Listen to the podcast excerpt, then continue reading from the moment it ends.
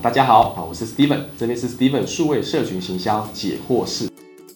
啊，这个问题是这样，就是你可以被打倒，可是你不能被击垮啊，是这样，就是说，呃，人生当中就是会遇到不同的一些挑战、跟磨难、跟挫折、跟历练嘛，那你要把它视为这是一个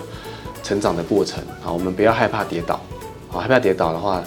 你就不会被大汗，你就不会长大。一定是先决条件是说，你要给自己正面的能量，然后就是不要害怕这个部分啊。就你要去学习到教训。那从小错里面，因为你不会突然就是收掉，你一定是会有一些小错误累积，才会酿成大错。这些小错误里面，不只是你可以听别人说，上网查，看看书，或自己的累积的经验都可以，把这些成功跟失败的原因去做学习，化为教训。才不会犯同样的错，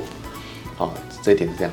那第二点是说，我觉得这一点的另外一部分是你一定要有一个，就是你绝对不可以失败的决心啊。破釜沉舟，背后的路就是死路了，自此一路后面到后面就是绝境了。你必须就是往前，你必须就是要克服，你一定要这个心态，无论如何就是要克服的心态去面对，你这样才会降低失败率，跟拉高自己的一些标准。这样，好，谢谢。